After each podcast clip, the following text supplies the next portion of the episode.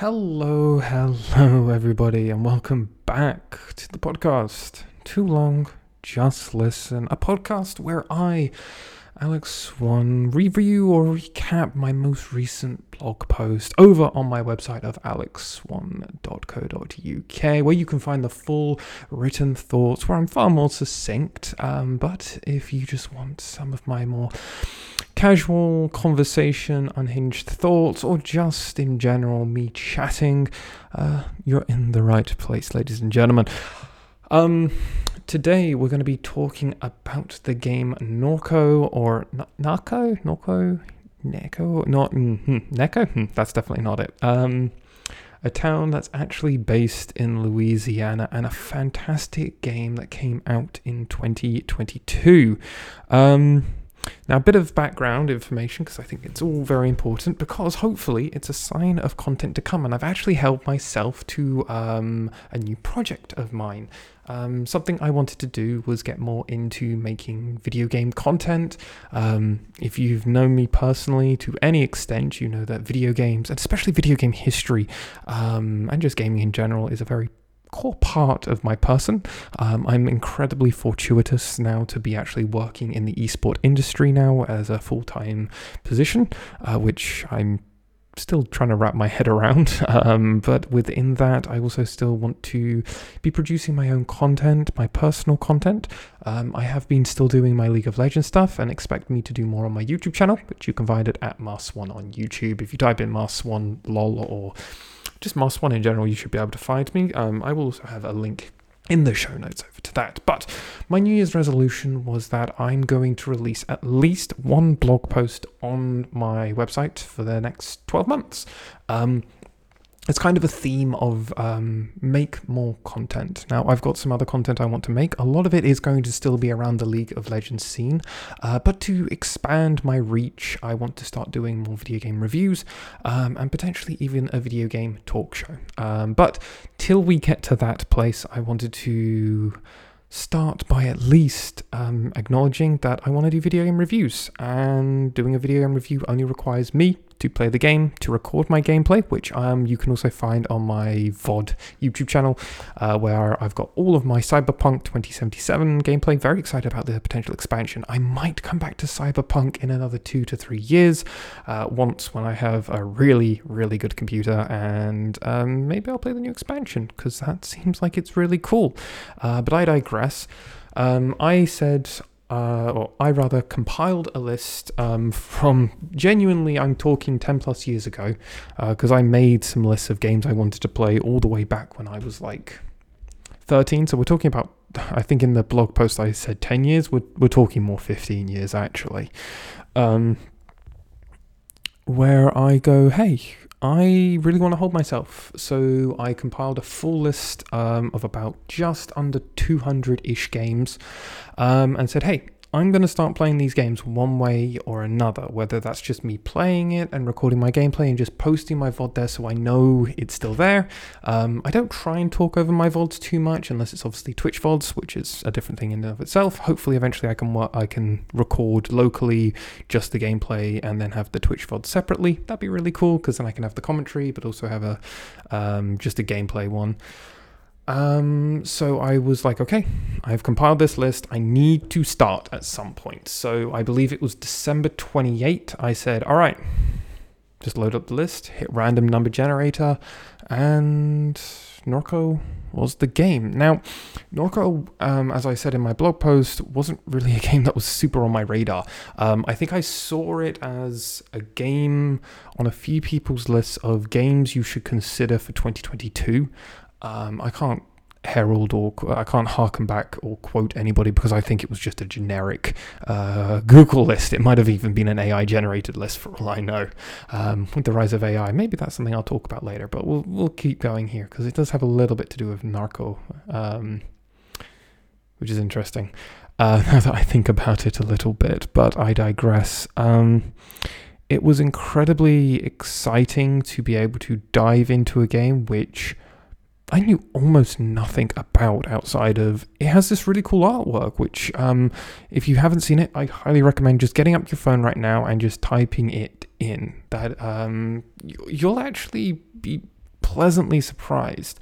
Uh, Norco is spelled N O R C O, ladies and gentlemen. Now, Norco as a game, it's it's a very, from my understanding, standard point and click uh, game, um, working in the first person perspective. Um, you do not see your player character outside of a few screenshots um, for certain quick time events. Um, and otherwise, it is very much that first person click on a screen, click on an NPC, click, click, click around the screen and see what will interact with things. You are implored to explore and really learn about the world. Um, but Norco's themes throughout its story are partly what does it mean to be human? What does it mean to return home? And what is it to actually push forward? Um, what is it to be an individual? Um, and how can you, as an individual, still have self expression? Um, it, it explores the idea of a cult. It, it, it's um, robots and cyborgs. Um, can you really trust those that you have known and loved for maybe over a decade? Um, Norco explores all of these topics in slightly sometimes shocking ways, but at the same time, incredibly respectful ways. Um, I'm not going to be going too deep into the story. I'm just going to be highlighting some of the themes as I've already mentioned, because I really think this is a game that you either should experience firsthand, which I would implore you to do, because let's be real, it, this game is only about seven to nine hours long um, for one playthrough, and there's a lot of small things you could miss, which, hey, if you miss them, that's fine. That's your own experience of the game. Um, I found that there were small things here and there littered throughout, which maybe they're always there, but you could easily play the game without even doing it. Like, you don't have to talk to a lot of the NPCs. You could very much, from my, my understanding, and I might be naive, um, that you only need to play it once through and that's your experience with it. Now, you can go find all of my gameplay as I already mentioned, but I, if you want to see my gameplay, go ahead. But at the same time, it's on Xbox Game Pass. You could sign up. It's it's only a few um, pounds, bucks or euros, and you'll experience a pretty fantastic game. Um, now, it doesn't have any voice acting, and for someone like me who is dyslexic, um, yes, I know I write. I'm trying to write and stuff. It's all it's all part of me trying to become better at making content and all of this other stuff that I'm doing. Um, but this game not having voice acting work was a struggle for me. Um, it it was something I had to very much overcome, and for some people, that won't even be an issue for them. Um, however, a game like Norco is very good for those that potentially aren't used to reading. Um, as a gateway into maybe getting into more reading. I'm someone that wants to, as I'm getting older, um, get more into books. Books are something I really just didn't get super into as a child, and I grew up with a mother who had books everywhere always implored me to read, always wanted to push me to read whatever. She she would buy me countless books of manga um, just because I showed an interest in a shared hobby. Um, and even as I've gotten older and I've kind of moved away from uh, like anime and manga, um, I've and I've moved more into uh, like Dungeons and Dragons books and Vampire the Masquerade and kind of really getting into uh, role playing games we can talk about the role playing game Fiasco um, tabletop thing around Dungeons and Dragons another day. But um, I mean, outside of reading Magic the Gathering cards, I I basically only read manga. But now that I'm reading all these other books, and I'm going to start reading other books and using Audible to help me also read along, it's Norco is a game where you it, it's very light reading. Yes, there is a lot of text I probably got through, but I wouldn't say that's a bad thing. It's it's not super heavy-headed. It, it's funny at times, shocking at other times. It's it's very moving um, from a lot of emotions. Um, and and the characters that you meet they are all so unique and different. You've got grizzled detective who's just seen literally everything in the world it feels like. You've got um, mechanics and bar owners who have just been around forever. You've got vigilantes who just want to give a middle finger to the man.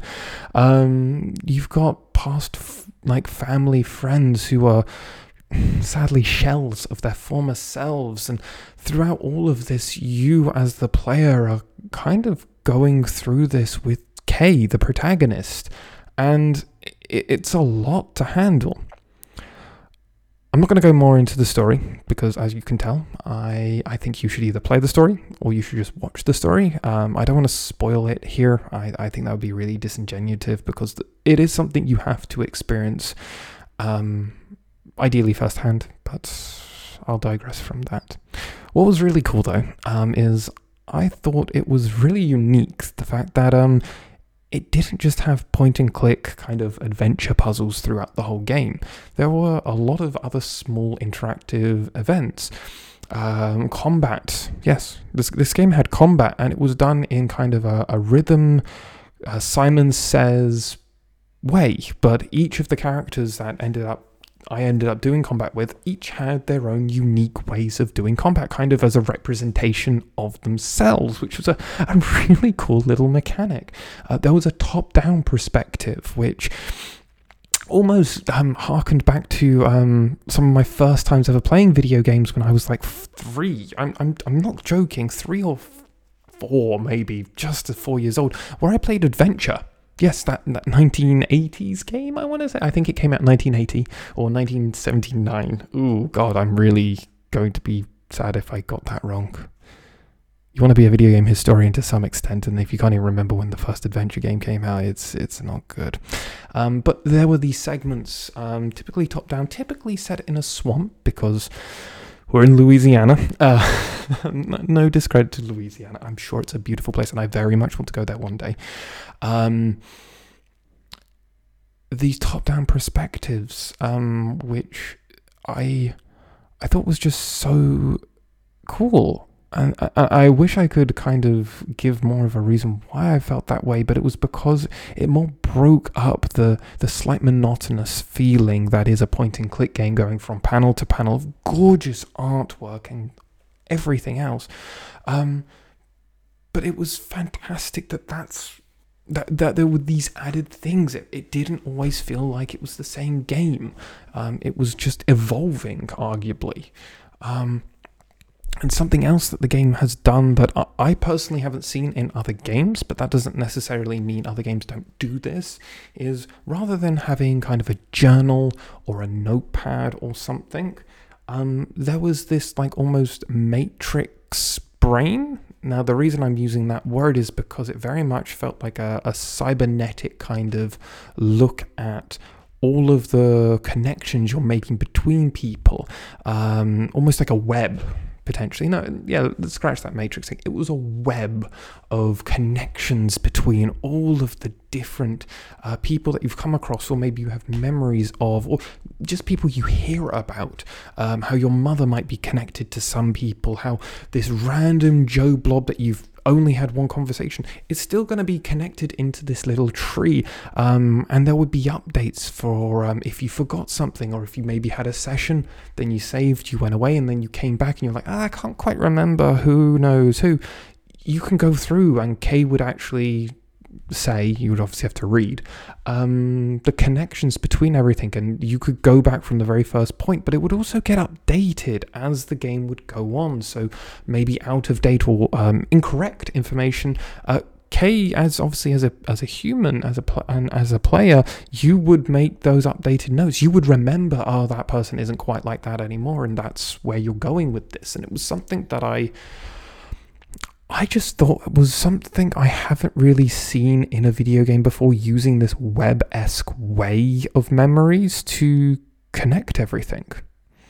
Um, and and it was it was really useful um, between acts. I, I played the game in three sittings. I had a long, okay, technically four sittings, um, but I count it as three because I played the game in th- uh, in three different days, um, using each of the acts to help divide it. During Act Two, I think I took a bit of a like an hour or two break because I had to do some real world life.